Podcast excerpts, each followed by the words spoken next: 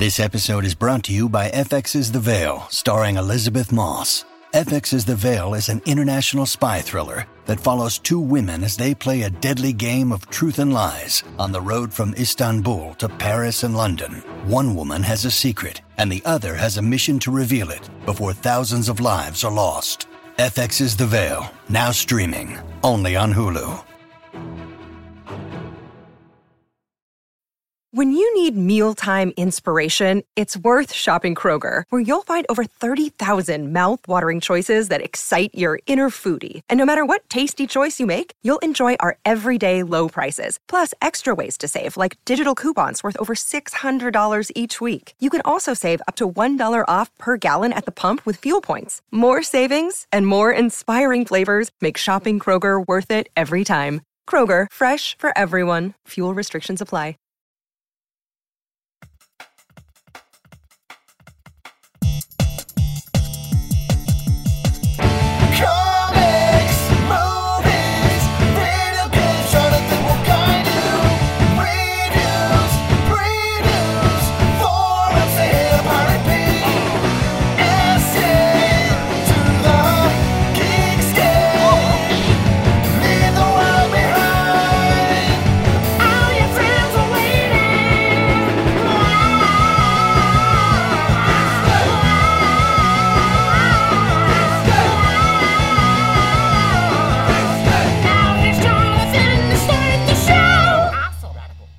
Hey, what's up, guys? Welcome to episode 117 of Geekscape. I'm Jonathan London, your host for the next hour of movies, video games, and comic book talk. We like to cover the latest news and reviews. And if you're not into movies, video games, and comics, there's not a whole lot I can do for you. But every week I try and find someone who, who's interesting, who's like a, an expert in the geek arena. And you guys are no strangers to this man, Logan Crow Hello. from Mondo Celluloid. He uh, he pretty much does a, a great service to Los Angeles and the uh, LA area what he does is he, he compiles like like on Mondo Celluloid a list of all like the cult non-Hollywood screenings, so the revivals, the the marathons, the the um, that kind of the midnight movies, Right. And, and you put them on Mondo Celluloid. So if you go to like movietickets.com or Fandango and you're looking for something to watch, and you're, all you're getting is Hollywood stuff, and you're worn out of it, Right, right, right, right. go to. Mondo Celluloid and you'll be like Calendar, it's "Holy right in there. There's a Miyazaki festival. Right. Yeah, I thought that was cool, you know. Um, and now, because you are such an expert in the arena of cult cinema, midnight cinema, would you say you're an expert? Yeah, well, I try to be. I mean, yeah, beyond, yeah. Okay. Uh, we were talking about the New Beverly earlier. I mean, that was like a home away from home for a while. So yeah, absolutely. and uh, and when I'm home, I always make sure to go to uh, the Alamo Drafthouse that does Yeah. a lot of that kind of stuff. Uh, they balance Hollywood and they also balance cult cinema. Right. But um, but whether you go for any type of movie, that's a, that's to me the perfect cinema going experience. Um, you're an expert. Last time we saw you, you had a beautiful Le- Leslie, Leslie, yeah. the show, Yeah, yeah. Uh, and uh, and we went to see that film. Before that, you were promoting. And she's been all over. I don't know if you've seen her, but she was in a commercial. We were watching TV the other Really? day, and there she was. She was on. I was gonna uh, ask you, how is She was on Dollhouse Really? uh, as a cheerleader. I think Hong and Eric saw her on. and called me up. Hey, Leslie was just on Hulu Dollhouse, that, and Hulu that. yeah, she was on um, some other, a couple commercials actually. So you just kind of, I'm seeing her face peppered around all the time now. Well, so I see her on Facebook, but she doesn't really talk about her work. No. You know what I mean? And I'm like, wow, a modest actress. yeah, she's actually just is that all a about? really chill gal. Yeah, Super she doesn't seem to be too, yeah, she's modest. Um, It's good to know that she's doing some shit. Yeah, That she's that she's working. and a sequel is in the works, I think. Get out of Yeah, here. actually, a sequel to Sick I- Girl. I, think a trilogy's in the works, but certainly a sequel's in the works. yeah. Remember, she came on. We were down in the in the uh, flea market. Drive it. and it was out of control. A lot of you guys remember that episode as being enjoyable. Out of, you know, just what a cluster. That was it, was a lot of fun. A lot of music in Um, I went to see that Sick Girl movie. What the fuck is all I gotta say about that movie? It was pretty warped. yeah, Uh, in a sequel, I'm gonna watch it. yeah. No, Sick Girl Goes to Town. I think is what uh, is what it's being called. I, I mean, Why not bring it that's into the country? exactly, exactly. More new adventures. She's got dreams. She's got plans. And so you're you're still putting on screenings that we can Yeah. find at Mondo Celluloid. My own screenings, yeah, we do them weekly uh, in Long Beach. Actually, We moved from the Vista in Silver Okay. Lake to the Art Theater in Long Beach, and uh, started there monthly, moved to bi-monthly, and now we're doing them actually every Friday at midnight. What? Yeah, So, so it's been rad. It's been fun. are they just giving you the run of the theater? Technically, kind of, yeah. Well, no, I mean, what it is is uh, actually I got. you your own movie I- theater. They're like, why not? I- Actually, I got, well, I You're just got hired on two weeks ago to be their general manager as well. wow. So now, Yeah, so, so now I'm- you're running a movie theater. I'm running my own, yeah. Worst three- idea ever. I fucking love it. I love it. It's been gotta, great. be, it's gotta be great. It's great. It's, it's awesome. Well, you know, and it's a movie theater. It's a 380 seat single screen movie theater, but it's also a venue. It's got a really great stage. It's all Art Deco, brand new, re- redone theater, new living a seats. I really am. So, you know, part of my job isn't just to, to line up film festivals and stuff, but also bands, uh, bookers, and to bring in music, plays, you know, pretty much anything that will bring a crowd. And uh, so I've been working really hard to get some music in there. Um, booked a couple of events coming up, and then and then I still do the midnight series there every Friday at midnight. So, so what they got going on at the Art of Long Beach Yeah. is they play Hollywood movies there sometimes. No, uh, they they experimented with it. I think we're going to stay away from it. We it opened with the intent to do independent and foreign films. Uh, they they've done a couple of runs of mainstream. They did Benjamin Button, which worked out well for them, and they did Watchmen, which didn't work out too well for them, um, because I think that people were really starting to associate the theater with. it's a more of a foreign, independent sort of, uh, you know, uh, place, and they just weren't thinking Watchmen for the art, which made sense. Right. So I think we're going to stick more towards, you know, uh, independent documentaries, things like that. Um, you know, maybe the occasional studio film that is of a period independent bent Right. to that. And then for the Midnight series, obviously, more of the cultish repertory stuff, and then maybe uh, a couple film festivals, and then maybe do some classics like on afternoons. We're, we're kind of experimenting with what we might do. So, so we're open to ideas, and, and we've been listening to our audiences. They've been growing. We're getting the, some of the same people back, and they've all got ideas. So, That's great to have Yeah. like a, like a little culture around. Yeah, there. doesn't that for feel sure. good? We've got our Geekscape audience. They've all they've never done me wrong. VJ has been here since the start. Uh, why don't you wave everybody? VJ, you, you're not too th- enthusiastic to be here, from what I can tell. you like being here. G- The reason uh, G- VJ is here, you guys don't know this, but VJ has a life, and uh, and Gilmore actually has his girlfriend in town. So I talked to Gilmore. I said, "Look, we're taping with Logan Crow this weekend, and he said, listen, perfect opportunity to have VJ on. I'll be over here with the with the lady. Gilmore Gilmore is gone, but VJ, the ladies, the ladies. What's the story? Um, not in this town, so, Not in this town. but perhaps all over the country and the world. So, he, he didn't say there's a girl. He said He spoke in plurals, Yeah, yeah. He, he definitely spoke in plurals. Mm-hmm. So you guys understand that Gilmore shoots the show and he's got one woman. BJ does not shoot the show often. He has quote unquote all over the country and the world. So uh, lock your doors if you're a father. And uh, and be careful if you're a brother to a lovely lady, because uh, VJ is on the outside internet. of Los Angeles. BJ can definitely transport himself through the internet to your hometown and just start going wild. Isn't that right, BJ? That's true. That is true.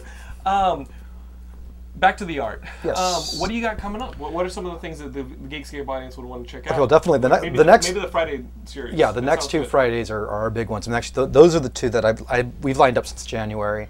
Um, Next, this Friday is uh, The Toxic Avenger, which is uh, Troma's 35 millimeter print. And Lloyd Kaufman, uh, the director and founder, president of Troma, is actually coming out from New York and will be there to do an intro and a Q&A. Um, he's going to try to bring some of the Tromettes with him, some Troma merch, so it should be a blast. And it's a 35 millimeter print, so we're doing Toxic Avenger there. And then May 1st, we're doing, um, we're pairing up Black Devil Doll, which um, a, a year ago, almost Yeah. to the date, we played the trailer before Faster Pussycat. That got a lot of buzz going. Was insanity. Yeah. And I just remember two of our Geekscape girls um, sitting there. You know, they, they, they, they saw you on Geekscape. They want to come out and see Faster Right. Pussycat. They came with their stepdad. Oh, Uh, Jesus. And, and they and they, they they just came to be part of the Right. part of the Geekscape Mondo Celluloid experience.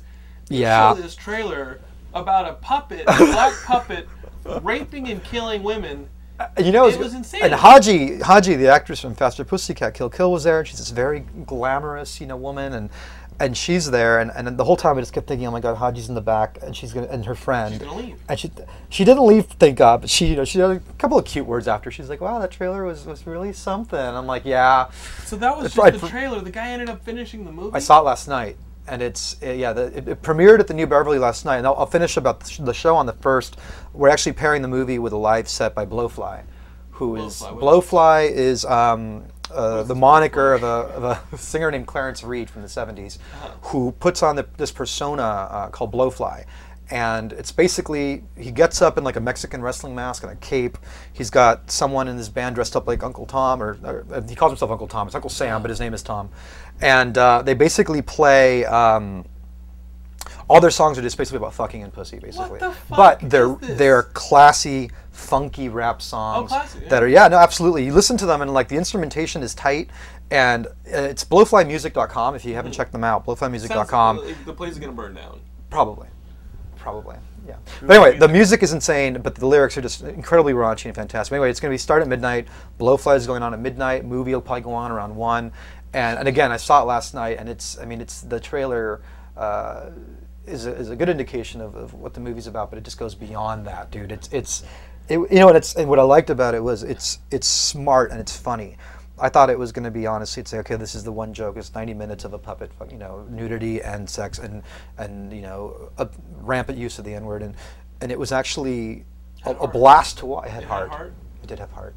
It didn't have any heart. discovery, It had no heart whatsoever, but it was a blast to watch, Uh-huh. and the audience was going nuts and laughing, and it, was actually a really, really fun, well put together movie. So uh, I'm think it'll have cult legs for sure. I'm interested Yeah, to see that movie. So guys, but it's adults only, 17 and up. I, I had a you had to cut it off. So I yeah, yeah. It's it's an X-rated film. After So. those Geekscape kids saw that first trailer, you definitely had Yeah, well, in New Beverly last night, same deal. They, they were checking IDs. You can't. It's it's a it's a it's a, it's a porno. porno. Yeah. So, It's porno. but it's porno with a puppet, and it's a, a little bit That's not a catch. a little bit child's play, a little bit shocker, um, and and you know certainly a little Team, Team America, and then porno with you a know puppet. a porno with a puppet. That's basically it. Um, a so, plot, So if they, they want to go and check this stuff out, they go to mondocelluloid.com. Mondocelluloid.com is uh, has a list of all the movies. That's what I was going to say. Yeah, the Arts website is actually where you can buy tickets now. We were with Ticket Leap before. Now we're, we're selling directly through the Art, and that's arttheaterlongbeach.com, and they spell it the French way. So it's Art Theater, R E Longbeach.com. If you go to Coming Soon, it's got all the Mondo Midnight events as well as the concerts, everything we've got going on, That sounds cool. and you can buy tickets through well, the website. I mean, I'm going Friday. Awesome. I'm going. I'm going to see this this Toxic Avenger. Cool. I've got to see that movie on the big screen. I mean, I've never seen it on the big screen. I'm excited. those yeah. those Troma movies were so influential to me growing up. I mean, that was the stuff that you watched. That and, and Joe Bob Briggs' Monster Vision. Nice. Yeah, yeah, I just yeah. loved watching that stuff. In in that I like those were my first. did you watch USA. Up All Night too? Uh, Oh, yeah. Oh, that was good stuff. Those were those were my first inclinations that you were like, okay, you could probably make a movie. Mm-hmm. Uh, you will never make a good film, Jonathan, but you can make this. You could you can. I just remember what a baby the main character in Nukem High was when the girl is like dead and he's crying in the chemistry. Uh-huh. it's like scream crying, yeah. And it's cutting between this loser crying and a dude running up and down the hallway on a motorcycle.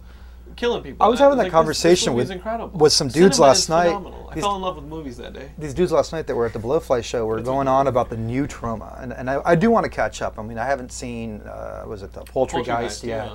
I want to catch up, but like for me, it's like they're like, "Have you seen Poultrygeist yet?" We're talking about that a little bit, and and I'm thinking like I'm still. I mean, there's such a huge Zombies volume of old stuff. Yeah, Zom- uh, Surf Nazis Must Surf Die. Nazis Must Die, that's it. Beware Children at Play. I mean, there was just such a huge, like, volume of old stuff, stuff. that still you're catching up on. Killer Condom, which was actually really sharp. Yeah. I don't know if you ever saw that, but that was a good film. Uh, just tons of stuff. Everything from the really ridiculous shit. So I will be there on, on Friday. Which is good. I can't wait to see good that. that you'll be there. Um, so guys, if you're in the LA area, that's definitely something to check out. Uh, I've been playing with this all day. Um, this is a flash ring that uh, our own Big Yank sent me. Um, he's he's trapped in the Speed Force. So good luck, Yanks. We uh, look forward to seeing you again. But yeah, he sent me a flash ring and said, "Help me." So I, I guess I got to put it on, run super fast, and save him from the Speed Force. But I got to get this out of my hand because I've been playing with it too much. Thanks, BJ.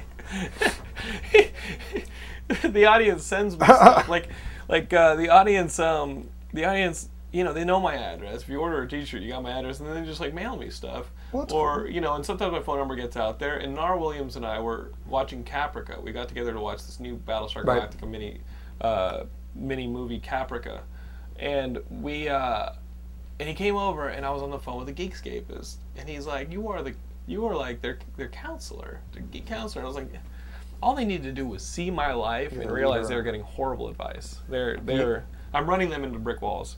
You got upside down crosses on your walls. They do. Well, those are technically lasers from Space Invaders, but yeah, I've got all these, you know, Blix stickers that are, you know, that what is Blix?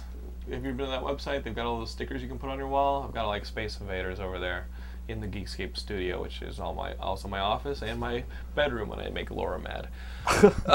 um, so guys, uh, we'll get to Capricorn in a minute, but I went and saw uh, Balls to the Walls movie. I saw Crank uh, High Voltage, which is the second Crank movie. It starts right where the first one left off, with the main character played by J- Jason Statham falling out of a helicopter, bouncing off the hood of a car, and landing in the street. If you watch Crank 1, you're like, okay, that guy's definitely dead. But he blinks at the end of the movie, and you're like, okay, what was that? The beginning of the movie starts with that blink. He gets shoveled off the sidewalk, thrown into a van by a bunch of Japanese dudes, who then operate on him, remove his heart, and replace it with a electronic heart. Uh, he's in a coma for three for about three months. You find out when he wakes up, they're gonna get the rest of his organs, starting with his whoop. Got it. He can't have that. So of course they uh, he gets up and um, breaks his way out of there and wants to find his heart so he can put it back in. And uh, that's it. Off to the races. If you guys saw Crank One, you understand what a breakneck speed that story is told in. This movie is definitely thrown uh, to an 11 if Crank 1 was 10. This movie uh, is at such a breakneck speed that watching it, it actually wore me out. like, hmm. if that makes sense, that an hour and a half movie at times felt long, but just because I was exhausted. I mean, I was I felt like I was sitting through a three-hour movie. I felt felt like I was I was sitting through like Gwyneth Paltrow and Emma. like Right, I was right. like, Jesus, this movie is so long, and I'm But it's not boring. It just feels long. it can't long. be boring. It is- Right. it's a fucking Yeah. video game. This this movie is insanity. It will either be the worst movie you've ever seen, Right. or the craziest movie you've ever seen, or one of the, your favorite movies, most fun movies you've ever Sure. seen. It could be all of them. I don't know yet. the the Right. movie is I like. I dug the first one. nuts. I was excited when I saw the trailer for the second one, and uh, some of my friends were like, "Why?" And I'm Why? like, Right. Did, did you think the first one was good? I'm like, I don't think the first one was good, but I had such a blast watching it. You know and what I mean? It's hard Mark, not Mark to have a blast watching I don't know what, what I Yeah. mean. We know Mark and Brian. They're friends of the show. What the fuck did you guys make? This movie is crazy. Um, I, I I'm still trying to process what I saw. It definitely has a story, but it doesn't let up long enough for you to catch up. Got so it. can definitely be a movie that you're like, fucking. And there's a reason he wants his heart back. There's a reason they want his heart. Well, Yeah, oh, well, that that- is that a spoiler thing, or- Um, You'll find out in the movie. What- Cool. What I what I really liked about the movie quite a bit is the way that, that um, the movie just starts off and running, and you get your information filtered through the action. Um, you know, he's chasing these guys. Right. The heart goes to these guys, or he's pointed in this direction. The whole time he's running into crazier and crazier characters. In like the first movie, he's always playing catch up, not just physically, but he's playing catch up uh, with Right. information, and he's trying to find out like where everything, who's behind all this, Right. what's going on, and as he's doing this, he's finding more and more individuals and getting a bigger picture as to why they took his heart, why they wanted to take the rest of their organ, uh, of his organs, Hmm. and you start to see a lot of information that came from the first movie shouted out to. You know what I mean? You- you- Interesting. You, you, find Amy Smart. You find the Efren Ramirez's character's Yeah. twin brother. Okay, I was, I was going to ask you, like, Yeah, how they- is he not dead? No, they they okay, they, they, right. they, they, Right. pulled a they pulled a uh, Better Tomorrow too. It's Okay. a twin brother. Nice, all right. And um, you, and those, those aren't the only two kind of characters that are throwbacks to the first film. All right. And uh, and I don't want to spoil them for you, but even the small extras almost Hmm. come back in this movie. People who had like one or two lines in the first movie, or maybe he pointed a gun to the Oh, guy's see, head now I- now I really gotta see this. They come back in the second movie, and it's just hilarious. And just I mean, Bai Ling, just basically do the Bai Ling thing. She wa- walks around. Bai Ling is batshit crazy in Yeah, this movie. yeah. she is out of control in this movie. dresses up and Um, shouts and threatens. What I mean, this is a fun film, and Right if you don't like it, it's over pretty quickly. You know what I mean? I I mean, it was exhausting for me to Yeah. watch, but it was. Do I want to see it again? Yes, I want to see it with Laura and my brother, and I want to see like what I went and saw with my buddy Mitch, who's an actor, and I was like, dude. He, I mean, I, he came out of there and was like, "What the fuck did I just watch?" And I gotta say, you know what? I like that they're able to make that movie Right. because it is nonstop, cutthroat cinema, it doesn't do the three act structure thing. Sure. If it does, it's loose as hell, Right. and it and it pretty much just runs for the video game culture. There's so many shout outs to video games. There's so many shout outs to video games cause you know violence and Hmm. insubordination of society that uh, it really is fun to see two guys who are totally influenced by that kind of culture go and make a movie that is so unapologetic. And I totally like that about the first one. I always like the opening, the title. You know, it's like that cloud from the end of, uh, of uh, what was it called? What was that video game with the scroller ball and the little lines coming down with the X's? Oh, Missile Centipede. Command. Missile Uh, Command. okay, mi- Missile yeah, Command. they gave like that Missile Command cloud with the word crank in it. And I always thought like the first time I saw it, I'm like, okay, you know where this is going. Yeah, I you know mean, where their influence is. I want to tell you Yeah. guys more about the movie, but there, there's so many really funny beats because it's just set piece to set piece to set piece right. to set piece. I'm telling you guys, it would definitely ruin it. Um, and there's two really funny parts that I, that I want to tell you guys about. But all I gotta say is, if you like the first Crank, definitely go see the movie. If you didn't like the first Crank, you have to stay away from this film because you will hate it. and you know what? I don't have much to say to you, but This um, is a- this is a tradition. yeah, that is. Mike, yeah. It is. But but on the Just forums. I can. I, let, let I me got it. up good. that. There you go. Right the. How does he sound? You might have to turn up his, his audio. Um, but on the forums, I'm already seeing reviews for it, and the Geekscape audience loves it. So if you guys are Geekscapists, you guys know what I like. Go on the forums at least, see what other Geekscape is like. They're liking this movie because it is definitely a celebration of craziness. Of the, dog, the dogs loved it. Yes. Snuck them into the theater. Um, that's Crank High Voltage. Um, I'm gonna see it again. Uh, I got in the mail a screener for Caprica, Okay. which is coming up on DVD and on demand. Uh, I I don't know when it actually goes on TV, but this is like Eric Stoltz, uh, the dude from Jericho. Skeet Ulrich? No, Oh, no, Eli was another show. uh, dude Morales. What's his name? Esai Morales? Yeah, Esai Mor- Morales. And this takes place like 48, 43 years before the Battlestar Galactica that we know from, you know, the, the, that just ended. And it takes place on Caprica. And basically, you've got Eric Stoltz is like a, um, he's an he's a wealthy inventor who's created, uh, you know, kind of reminded me of, um, of uh, the Spider-Man idea that, um, you know, you've got, um, what's his name? The Green Goblin. Willem Dafoe. Willem Dafoe, Okay. and and uh, and he's he's Harry Osborn, or um, you, you got Osborn, right? Right. Not Harry Osborn, but uh, but the dad Norman. Osborn, Right. and, and he's building weapons for the uh, for the military. Okay. And basically, what he's building is art, he wants to build artificial intelligence. You know, robotic soldiers. You see where this is going. This is going to become the Cylons. Cylons, right. Okay. And he's not totally able to turn that curve because he can't create the uh, the the brain, right? Okay. Or maybe the soul. So you've got his daughter, who's a really smart girl, and she's hanging out on in like an online club. You know what I mean? Like you put on these little glasses, and it transports you into this virtual reality where you and your friends can hang out and go to like sex clubs or raves and you know do all the stuff that you could do in a video game completely uninhibited. You can shoot people. You can have sex. You can do crazy stuff. The, So the it's a little like uh, Strange Days ish. Like Yeah, this- plug this- into this sort just plug into this thing. The subplot is Cool. that there is a like a religious one God movement. Remember during BSG that there was like a there was like a polytheism. Right. Now in like monotheism, it kind of get started giving way to like monotheism. This is like there's like a cult built around monotheism. the one true God, and that cult is using the game to kind of like take in members, oh. get their thing across.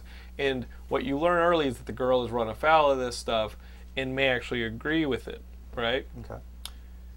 it isn't long before she decides to run away from home. She's got problems with the with the, with the mom, and on the way to this happened so early. On the way to running off to a different planet, to run away from home, where she can uh, where she can further her pursuit, you realize that she has copied herself and put herself in this virtual reality as herself. She ha- she's cloned herself and put her and like uploaded herself, like like you know what VJ does. There's like 90 Around million world, VJs on the internet, right? Right. Um, she's basically done what VJ does. She's put herself online, caught, replicated herself, and on her trip, her boyfriend reveals that he's one of these pro God, you know, single God terrorists, blows up a train, kills her, Oh. and Eric Stoltz in mourning starts finding out the clues with her surviving friend that and, E- and Eli Morales' family was also on the train. Okay. So the two of them Uh-huh. start start kind of uncovering the clues that there is an artificial that his daughter quote unquote survived as an artificial intelligence in this world that he, that he ended up creating. He created this system, Right. This virtual reality thing. Um, he gets the idea to download his daughter into the body of one of these machines that he's been working on. Ah, okay. He needs the technology. This is all on the pilot. It's all on the, like an hour and a half That's pilot. awesome. Okay. He, da- uh, need, in order to download his daughter from the game, he's got to trick her. He's got to trap her because she's not into it. She's kind of weirded Right. out, and he needs a piece of technology that Eli Morales has has to steal for him. Okay. And and he play, and Eli Morales plays like an Adama. He plays like one of the he plays one of the Adamas. Um, it sounds like a lot happens, but over an hour and a half, there is so much bogged down from like just talking morality, weighing character. It's just a lot of it's a lot of character. So if you guys are into BSG, especially those last two seasons that I thought was a lot more character work than actual story work, and sometimes the story and the action got bogged down by the char- by so much character work um, that a lot of times didn't go anywhere. Right. In my opinion, um, you guys will enjoy it. If you're somebody who really loves the first two seasons of Battlestar Galactica, there's just not enough moving at a clip to keep you interested. Um, Yeah, I never watched it. Uh, my sister and then you know Hong and Eric were, were crazy about it, and they would talk about it all the time. And I'd see an episode here or there, and it did look very sort of um, mythical and uh, more character driven than most Mm-hmm. sci-fi shows. I thought that was pretty cool. But if I had started late, I felt like there'd be too much to catch up on. But it seemed like, and they were telling me about the last episode, Right. just how controversial in terms of some people love it, some people weren't too happy with it. it Yeah. was, and they kind of summarized it for me, and I'm like, well, I, I could see where there'd be a couple of loose ends you'd want to tied up a little bit more specifically, specifically with Yeah, what happened did. to Starbuck, what, what the hell was she, that sort of thing. But, uh, but uh, I kind of feel like I missed out, so I may have to go back and revisit it. Well, Caprica looks like it's going to explore a lot of the same themes. Right. You know, uh, especially since you now have this artificial intelligence that used to be a person, and did it download their thoughts? Did it download their mind? Or did it download their soul? Uh, you know, what is actually trapped in this machine? right. You know, and uh, and you know the last scene in, in Caprica is pretty haunting in that way. The, the fact that he actually, you know, tried to bring his daughter into the physical world again. Um, it's got this Frankenstein, it's a monster feel to it, and I think that's pretty interesting. Um, it took a lot to get there for me. So Um, she's like the first Cylon, basically. yeah, I mean, you got to watch it. Yeah. But um, but you know what? Like, as much as watching the movie, watching it, I thought it was a little plotting, and wasn't enough to keep me interested. Uh, if you're a BSG fan, there's no way you're gonna miss this.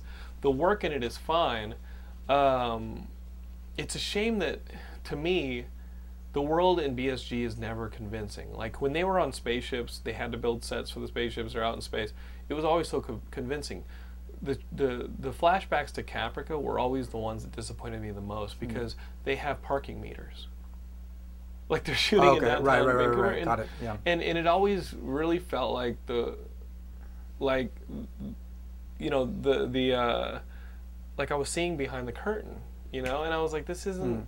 Hmm. I'm not sold anymore when, you know, they're eating sushi and doing things that are so human, Earth human. Right, right, right, right. You know that that always that always took me out of it. And Which you supposedly see, wasn't the- You do wasn't see their that a Earth or lot here. like that, right? A Yeah. different Earth altogether And I mean, you definitely see parking meters Right. in this in this uh, show. You know, Hmm. that that she plays a cello, and I'm like, who who created that? VJ is going to download himself into that artificial intelligence later and start marching around. Um, that that as far as sci-fi goes is always troubling to me. Um, It always lets me down when so you know what I mean. Say what you will about Luke Skywalker. When Luke Skywalker went to eat breakfast with Aunt Beru and Uncle Owen, remember what she was like Blue doing shake, yeah, or yeah, some she crap, and she yeah. Mm-hmm. was doing something with like a, a, vegetable and so and like you were like, what the hell is that machine? It was a pretty complete universe, Right. You know, Star Trek they go in advance, like it, even though it's an extension of us in the future. So in the new Star Trek trailer, you can actually see like a sports car, Right. um, which is I guess is a relic. Because relic. Caprica there. is not, it's not, I mean, that world is not tied Earth. to Earth, right? Yeah. Yeah, yeah, yeah, I get you. I feel So that's always been a disappointment. There's a lot of that in this. What's the problem with Star Wars? Everyone talked English. Why does everyone speak English? I mean, they're from different planets. It could be translated. I always, th- I always thought, found myself thinking, what if, what if they're just aliens? I mean, Lando's one of the only black dudes you see. Yeah, How well, they he are aliens. Why would I mean? Like, like you got this. You know, they go to the, to the cantina, right? And you, you got some people Bum, bum, speaking a different bum, right. bum, bum, right? You, You got Man, and, and you know he doesn't like. I mean, he doesn't like he speaks English, but the other guy doesn't. Right. Greedo doesn't speak English, but Yoda does. right. I don't know. I just always found it really fascinating that some people spoke English, some people didn't, but there's like different races. And I guess it's true of Earth as well. Yeah. Yeah, frankly, yeah. So I take it all back. I, There you go. it's there. It is. Seriously though, I want to know where Yoda's from. Um, They never did say. did they- they say that where where Yoda's from? Supposedly his race is like this big secret. We're not supposed to know. Or Really? Some, or some crap or Lucas. Where'd you hear that? Hong. Oh, Hong I- I says that it's a big secret. We gotta have Hong and Eric back on the show. Those guys are fun foils. They foils seem for to know each their other. shit. Yeah. What, what's that? They seem to know their shit. They know. Yeah. I mean, they'll answer questions. If I have a question about something that's like beyond the realm of what's actually found in the film, I'll get that from them. Mm-hmm. I But used whatever, to you know, read like whatever, whatever stuff. happened to Chewbacca. Well, they'll tell me that Chewbacca at some point. It exploded. yeah. Yeah, trying to rescue Han's kid. Right. See. I know some of the extended universe stuff in Star Wars. I mean, I the Star Wars was really my friend growing up. Right. Didn't have too many physical friends, real friends. Uh, but starting with like again with like just loving Star Wars and getting it and reading Splinter of the Mind's Eye, and then that leading me into uh, the Timothy Zahn books, the Kevin Anderson Hmm. books, and get it and just continue to read those until Dark Horse started getting me comic, you know, comic books Right. like Dark Empire was a phenomenal comic book series, but it started really being undisciplined.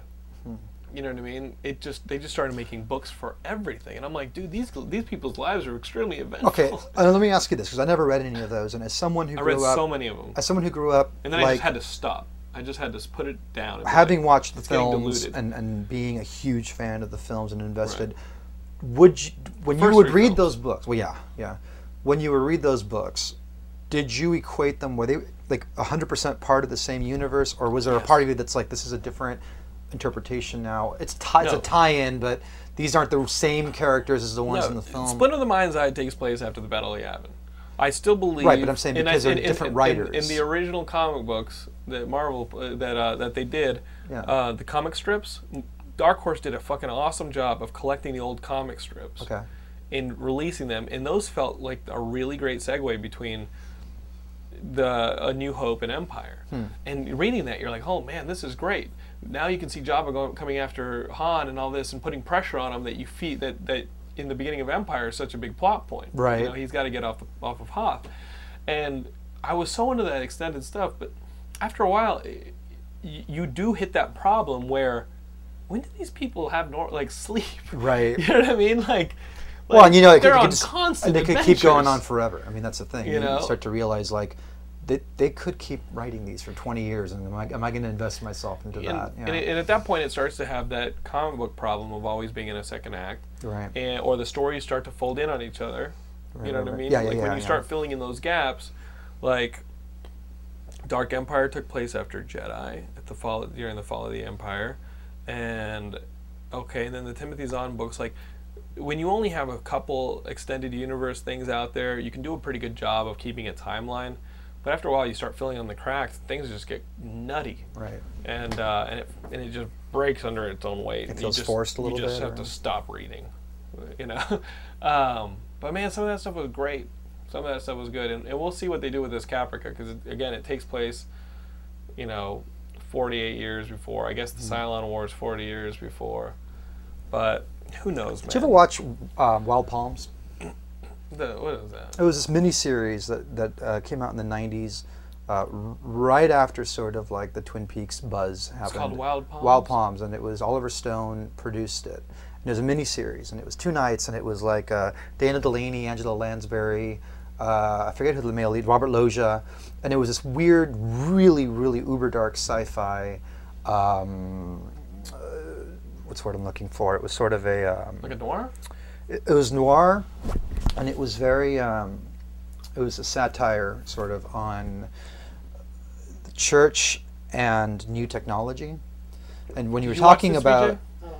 When you were when you were talking about uh, Caprica, it reminded me Mm. of that. It was basically the, the whole thing. It's really something worth watching. And I think they made a comic book off it, or it was a comic book first. I don't remember. But it, basically, the idea is that there's a new technology that creates a new television that projects a hologram into your room, and projects like it reads your room and then like it you know, so it would read So your you're room. living in the- You're living, yeah. You got you know if you're watching Like Star uh, Trek.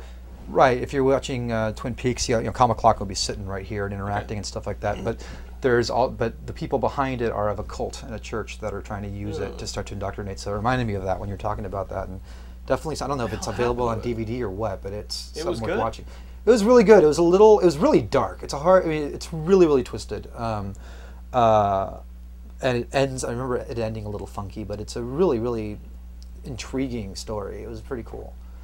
It was a really cool thing. I'm sure. I remember really enjoying it, yeah. It only aired two nights, and that was it. It only it was I think a two night or a three night at the most. It was like four hours long. And you're into all that Twin Peaks stuff. You love David Loved Lynch and all Twin that Peaks. stuff. Yeah, absolutely. That stuff is always like a little too weird for me. You know, it's, Yeah. always so existential to me that I, I it kind of loses me. I wasn't a huge fan of Inland Empire, Mhm. but I've pretty much loved everything else he's done. Lost Highway has grown on me. I was not a huge fan of Lost Highway when it first came out. I liked the music, I liked some of the ideas, but I always felt it was a little junky, um, clunky, and it's actually really, really grown on me. So, and I actually kind of dig Dune too. So I don't think he's had a misstep. There, there, are, there are movies in in your life uh, that work as benchmarks for the wrong reasons. To me, those are movies like Lost Highway, Casino. These are movies I've only seen once, but I was in the process of trying to hook up with someone, so I never gave those movies a, f- a fair shake. Okay, I never definitely gave them my full attention. right. right? I- It's always fascinating to me to, to think about those movies and be like, oh yeah, I've seen it, but I haven't. Right. You know, and I'm sure you guys. I feel that way about Casino movies. too. Absolutely. I remember. I remember sitting through Casino yeah. and being like, "This is, I'm gonna, you know." I always, I felt when I watched it, I felt this voice, kind of like, "Wow, Goodfellas really worked out for me. I'm gonna do some of that stuff again." So I didn't feel the investment of a filmmaker in Casino like I did with Goodfellas. I didn't feel he was in, in it. I just felt that it was like a sort of play by, violent sort of mobster tale that didn't have a soul. Casino So, for me, I remember coming home from the hospital. I had just torn my knee and Yeah. gotten it fixed, my ACL. And I remember I had started dating this girl. Uh, it was my summer. I Uh-huh. was working as a towel boy at the YMCA, and she worked at a snow cone stand with a friend of mine. Oh, okay. I was 18 years old. so uh, it was summer after freshman year in college, and and uh, and I remember the that the girl being like, "Okay, I just got home from the hospital," and she's like, "I'll come over and we'll, I'll bring a movie. and We can just hang out at your place, parents' place." Uh, and she comes over with Casino, and, and I'm like, "Okay, cool." So, I mean, but I'm still like on, uh, you know, painkillers and stuff like that. So I'm, I'm hanging out, and she's hanging out. And out of nowhere, she starts trying to give me a handsy, and I'm like, as if I'm not already paying attention to the movie because I'm like, Right. hey. She starts going, what? And I'm like, this is ha- what the hell? And so I that's the only thing I remember about Martin Scorsese's epic Casino is this girl who sometimes I don't even remember what she looks like anymore. She was If you can remember the actual scene, that'd be hilarious. I think Sharon Stone was throwing stuff in a closet. And that's what inspired her. and I'm She's just sitting there like, you going, know, and not only that, I had this machine that was work that was working my knee, like trying to work what, the flexion in my knee. So you have this. I had like this robot leg. I'm in a pull-out couch, and I'm laying there with this machine that goes. And every day you add another couple degrees to it, and so the swelling goes down, and it slowly gets your your range of motion back in your knee. It was enormous. This thing was, I mean, this is a huge machine. Right. And she's like reaching around. I, I, I was worried she was gonna lose her arm in this thing. Like she's working. I mean, that had to be talent. she was inspired, man. She was that had to be talent. She was taken by She's the like, moment. She was like the machinist. Remember the scene of the machinist ah, Oh, where the shit. dude Yeah, loses yeah, his hand? She's like reaching through this industrial machinery. The sacrifice. Yeah. That's what I remember. The sacrifice. What would happen to that girl? And she threw me out of her car. I do remember. Oh, is that right? she did throw me out of her car. Well, gotta admire her moxie. What are your movies that you have to go back and rewatch because when you first watched them, it was during a night when you wanted nothing else to do but hook up. Yeah, uh, crimes and remember that? misdemeanors. That was one. Yeah, Lost while you were was one for talking, while you were talking, was I was trying to remember uh, crimes and misdemeanors of Woody Allen. Mm-hmm. Yeah, awkward sort of like let's watch this type of thing. Um, I remember Girl Spent the Night on Lost Highway, and during it, I was so tired. We were kissing and stuff, and, and I was so tired. I remember waking up a little later, and the movie's still on, and she and me going, "What happened?" She's like, "I don't know. I don't know." I, I always I always harken back to a couple of friends of mine. My friends Andy, my friend Andy and his ex girlfriend Britt. Uh, the you know they were like in the heyday of their dating. You know, where you're just fucking all the time, and and uh, that's they watched good. Pink Flamingos together. What? And yes, and then What? she tried to come on to him, and, and he was just so repulsed, repelled by the by the very idea of being physical with another human being. It's the worst movie. he still tells the story. He was like, What do you "Get off me!" And she's like, "Come Hey, on." baby. He's like, "Get off me." Want to bang to Faces of Death? Uh, this is after. I think they'd, they'd like driven home. It'd been some time, and They're and always the yeah, weirdest movies. Yeah. Because the good movies you pay attention to. VJ, do you have any of these type of experiences? There are ones that I've already seen though. Okay, okay, that's smart. Like they're movies he's already seen, and um, I, I remember being out with my buddy Nick Scown, who's been on the show, and he was dating this girl, and he brought along this other girl who was just texting the entire time, and I, I wasn't, I'm not available. I wasn't available at the time, but she was texting this guy the whole time, and nobody at the table could have a conversation because there's somebody Right. just sitting there freaking texting, and I remember saying. Who the hell are you talking to? Just finally, like, okay, elephant in the room. Who are you talking to? and her being like, "Guy, I'm gonna go out on a date with, second date." And I go, "How- "How'd you meet him?" He's an actor. Um, you know, I do makeup, so we met on set. And I'm like, well, "Is he more important than the people, Right. the physical people you're at a table with?" Because, and she's like, "Oh, sorry, we're just gonna go out on a date later, so I gotta figure it out." I was like, "Well, what are you guys gonna do?" She said, "We're gonna watch Pan's Labyrinth." And I was like, so he's not that into you. That was my response to her. So he's not that into you. And she finally just put it down and goes, "What are you talking about?" And I said, "Pan's Labyrinth is a quality film." She probably hated it. She's what you've You just know? described is is a kind of girl that probably was like, But you do what VJ did. yeah. If you already like, it was their first time seeing Pan's Labyrinth. Like, you get a good movie if you think Yeah. she's gonna be lame. Uh, if you don't think she's gonna be lame, you get a fucking weird movie like Lost Highway, or you get Casino, a movie that like it doesn't really matter if you pay attention to or not. You don't get Pan's Labyrinth. Pan's Labyrinth is four star quality. You do not Pan's hook up during fucking during it. Did you see Let the Right One In? Sorry. I'm Yeah, I liked it a lot. So good. The vampire movie. From, Yeah, I, I can't wait for the Hollywood remake of that. it always gets film nerds really mad when you say you can't wait for the Hollywood remake of that film. Um, I thought it was good. Yeah, they're already working on it, It played long um, for me, but Yeah, but it's a little long. but you know the, the the the atmosphere is the char- is such a great character in that movie. And it, I mean, just shooting anything in freezing balls, cold weather is an accomplishment as far as I'm concerned. That movie looked cold. Like the last uh, when you were talking about Pan's Labyrinth, I was thinking about horror. Oh, that's probably more of a fantasy, technically, but whatever. The last few says so. horror films I've seen that are like really, really good, just seem to not be from the states. I mean, I think of The Orphanage, yeah. I think of Pan's Labyrinth and, and Let the Right One In, which Mm-hmm. was just incredible. And I think part of what's amazing about really And all three of Japanese, them is that they. anything Japanese is scary to me. I just did you see friggin' No, I won't. Uh, oh my God, You're no. me? Yeah, I'm just guessing. Oh, um, Visitor Q no. But Takashi Miike.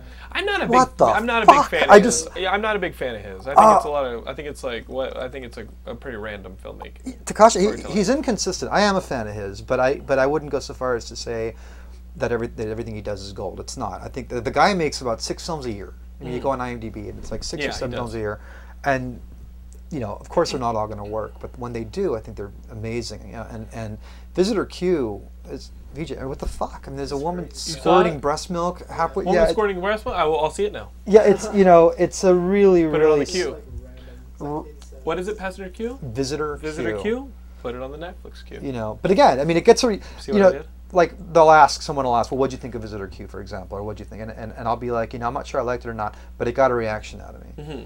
i can't say that about a lot of films i've seen lately i can't say that about the uninvited or frigate the one with the kid that wants to be born he wants to be born Oh, David you know what I mean? I can't David say that about movie. that yeah, shit. Yeah, you know what I mean? yeah. I can't. Oh man. You know, so it's that's the thing about like foreign horror is I love what I love, and even a lot of the stuff that I watch that I don't necessarily love, I walk away a little shaken or, or intrigued or like, what the fuck was that? You know what I mean? And even that much is more than I can say With- for with- the uninvited. With like foreign that. movies, do you think the fact that they're talking in baby talk makes it scarier? sometimes Okay. some of the Asian ladies with long black hair are just scary? Just Do, do you think the fact that they're mumbling and making little British children scare me?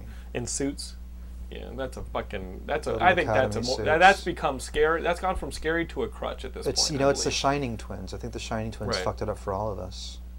You know, this little British children staring, not doing anything. Once they start doing something, they're not as scary. When Like they're just they're standing there, or they're begging, What? or asking for, Or asking for more soup? for more soup, or That's- cleaning a chimney. that's a little creepy too, but not Uh-huh. as not as much. We Uh, have once they start dancing British- and singing, that's We that- we have British uh, listeners, like my good friend Hero Protagonist over there in England, and I have to imagine that at one point he was creepy too. probably. You know, like I like. You know how uh, American kids in middle school go through their awkward stage? I think Yeah. British kids go through their creepy as shit stage. They do. It's around the time that they have to get their first suit. Fucking you, man. You know? Like, oh, you're already scared. I mean, think about it. It does. It creeps me out, man. So, guys, you know when Logan's on the show, we're going to have a pretty cinema heavy uh, uh, episode. I did read comics, uh, of course, because they're my lifeblood. Um, you a Stephen King fan? Being a horror aficionado, this is my segue. I need to read more of his stuff. I've always liked what I've read. I don't read much. I watch way too many movies. When I read, I get into it. it I have a little ADHD, so sometimes it's hard for me to finish. But I enjoy reading. I just don't do it much because I'm just either I'm always watching movies. I love to watch movies. Um, I love his adaptations and I love what I've read. But there's so much I haven't read yet. Well, thank God for comics. Okay. Because uh, Marvel is putting out these Stephen King Oh. Dark Tower adaptations, and The Stand is kick ass. I love The Stand. This one is written by um, Robin uh, Furth and, and Peter David, and the, the art's by Jae Lee, and the ink and, and colors by Richard Asenov, uh, Isanove. This team kicks ass. I got to tell you. Um, if you find it in trade, it's worth reading. If you're a Stephen King fan, these are adaptations in chronological order of the Dark Tower series. And um, I've never read the Dark Tower books, but reading these makes me want to go back and read them because I'm sure a lot is condensed because those some of those books are 700 pages long. Right. Um, this stuff really, really, really feels like a complete novel experience. Right. You know what I mean? Uh, That's cool. it's got some amazing prose. The artwork is great, and they just do a really good job of bringing you through a uh, uh, through a story. Almost completely different is the experience that they give you with the stand adaptation that they're doing. Um, that one feels a lot like you're reading the Stephen King book, but it's a, su- in such a different style. The artwork is pho- uh, photorealistic, not as interpretive as Jae Lee's style. Um, the writing isn't as lyrical or as uh, you know otherworldly language. They've taken English in the Dark Tower and they've turned it in kind of their own English because it's so far along in the future um, that they have their own words for things. We've got the Stand, which is a lot closer to Earth and real time, current time, and uh, and that that's a fucking crazy comic book. That comic does such a good job of completely encapsulating the feeling of just chills you get from reading a, a Stephen King book, just the mood, the atmosphere, everything. If you guys are horror fans and not reading the Stephen King adaptations from Marvel, I don't know where else you're going to get horror unless it says Steve Niles on it. and I mean, this is the place. Uh, I'm really, I'm really enjoying these books. Um, I want them. To, I want to see them doing some more cool adaptations. Beyond that, comic book wise, um, Rick Remender is on uh, Punisher, and as good as this book is, this dude Pena, who's doing the artwork, if you guys are, if you guys ever picked up Fear Agent, because I told you to pick up Fear Agent, that's Rick Remender's space laser gun brain aliens book.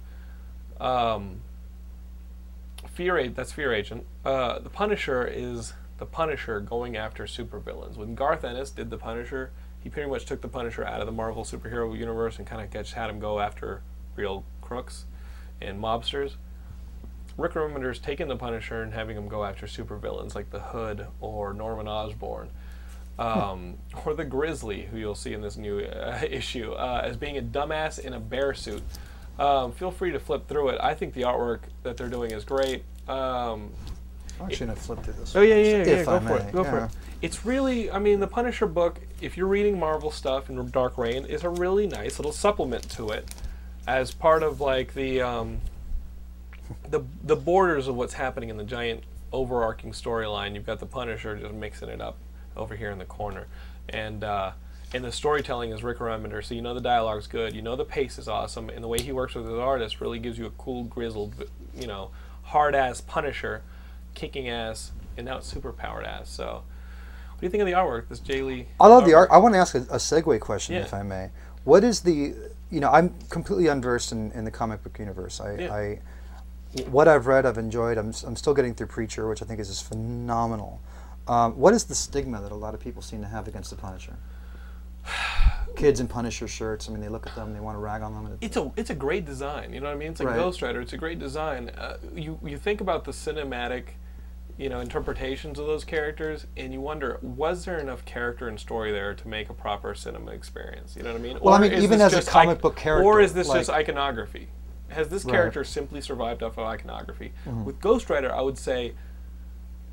Almost ninety percent of that character is just iconography. Right. A fucking flaming skull on a motorcycle. That's badass. With the Punisher, as badass as I think that design is, I think there are stories in the Punisher that are really badass. And how do you not make a successful revenge movie? I I, I, to- Right. I have said it on the on the show a million times because the Punisher movies stink. Hmm. Why not get a Walter Hill type to do these freaking movies the same way they did the Charles Bronson films? Sure. You know what I mean? Those revenge movies worked. You had Clint Eastwood making revenge movies; those worked. You know, you, you can't make a proper revenge movie with a dude with a skull on his stomach. Like, Well, I think both. I mean, I think the example uses both of those directors, Walter Hill and Clint Eastwood. Whereas they're great technical directors for that sort of a movie, Right. they're good character directors. Mhm. And a I think the best revenge movies work because you can identify with the protagonist and you want to see him get his revenge. yeah, you almost become Yeah. a you you get in the mindset of a vigilante. Yeah, and I think when revenge like, movies, "Holy like the shit." Punisher movies, are made by people who are just of a more action vein, who are not character directors or actors You're right. directors. You're right. You just don't give a shit. You just a lot of bloodlust, and you're like, "This is lame. I don't get it. I can't connect." You know. I want to see Joe Carnahan do an act- do a do That'd a be- Punisher movie. That'd be good. You know, I, I like. I think Walter Hill's a good call. Good call Walter on that Hill's one. the Yeah. man. Um, and then as far as like I've said it before, as far as Ghost Rider goes, if it's a 100% imagery and iconography, and it's in that world, give me a Rob Zombie. Rob Zombie doing a movie about a dude with a flaming skull riding a motorcycle? Like, come on, he's. I mean, let's do it. I get into it. I like. I actually. you know, Hollywood ain't hard. It's just come on. Last week I was telling you guys Shadow of Colossus. Why is Neil Gaiman not writing that script? Come on, let's do this. Um, we were talking about that a little bit. Oh, go ahead. Incognito. Uh, if you enjoy Criminal, if you've enjoyed uh, Sleeper, if you enjoy Ed Brubaker and Sean Phillips getting together and telling you amazing hard-boiled stories of people making a lot of mistakes and uh, paying for them. Incognito, you guys have heard me talk about it on the show before. It's about a superhero who goes in, uh, a super villain who goes into the witness protection program. The big bad guy that he turned state's evidence on finds out who he is, Uh-oh. starts finding out where he's hiding, and starts sending supervillains after him. And the problem is he's now a superhero. So, um, this is an awesome, awesome book of a guy who went into the went into the uh, witness protection and just couldn't shake the kicks he used to get as a supervillain, and started being like, you know what? I discovered that by taking drugs to numb myself from an ordinary life, which I hate, some of my powers are starting to get come back. Oh, okay. So what do I do? Well, I'll try being a superhero for a while because it, it'll probably, you know, bring less of a, you know what I mean? Like like robbing a bank brings a lot of attention.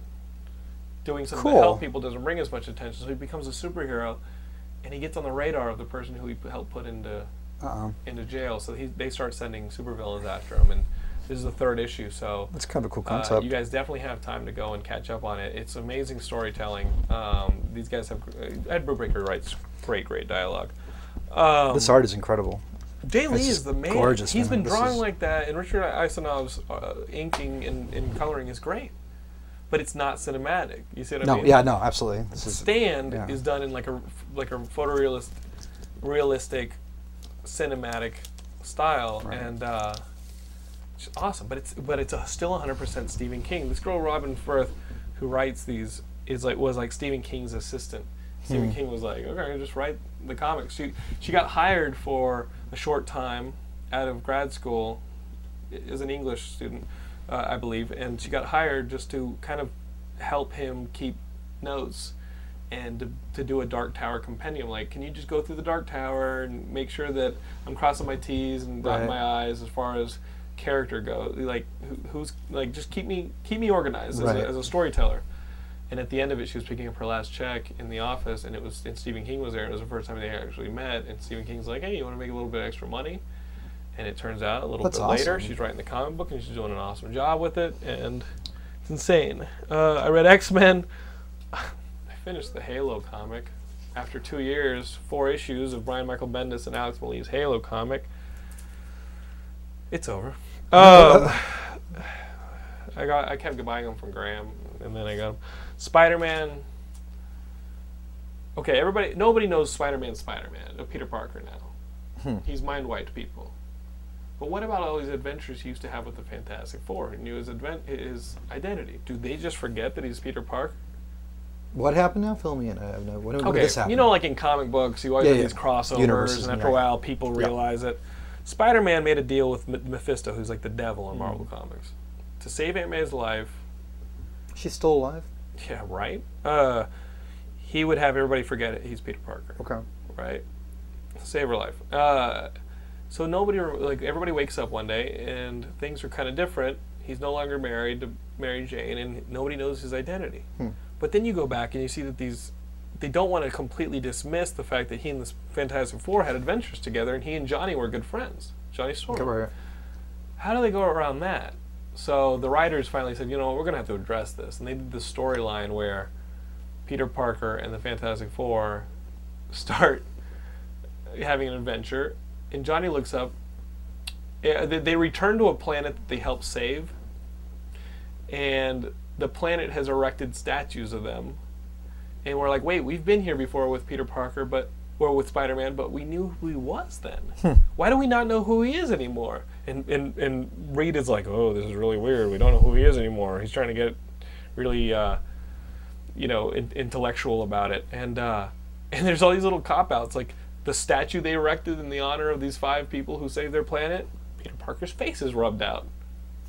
You know, and then when he finally takes off his mask as like a cliffhanger and is going to show Johnny because Johnny's like, "Who the fuck are you?" He takes off his mask and and Sue has made his head invisible and is like, "Hey, it's his choice," and it's just like, what a what a can of worms have they created. It's like who's Mysterion? Oh, right. dri- yeah. It's like who's Mysterion? Yeah. Mysterion, I will tell you right now, is Craig. See, I think it's Kenny.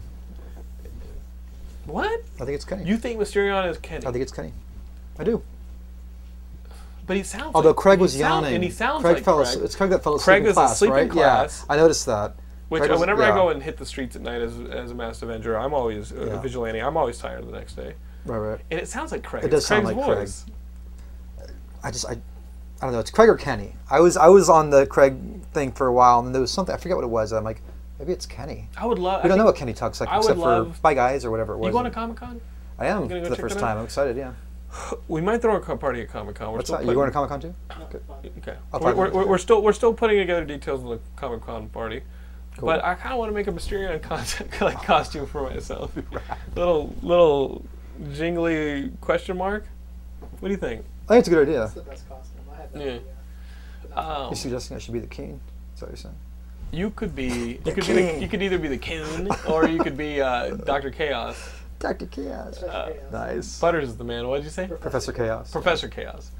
Um, so, guys, you knew we were going to get a cinema heavy episode here with uh, Logan Crow. Video games, we'll talk about them next week because Nar Williams will be back on the show, and you guys like Nar. VJ, is there anything video game world that you've seen on the internet that we should talk about? Is there anything that you've been playing? Not really. I mean, they've been announcing a lot of PSP games, Uh huh. and everybody's still dissing on the PSP, Because- there aren't any games. And we're thinking that there's going to be a PSP 4000. Like, Oh, there's going to be. You think there's going to be a new PSP? So why the- invest in the PSP now? I don't know. I mean, supposedly there's a new one coming out by the end of the year that's Mhm. going to have no UMD drive. Everything is download, and they don't.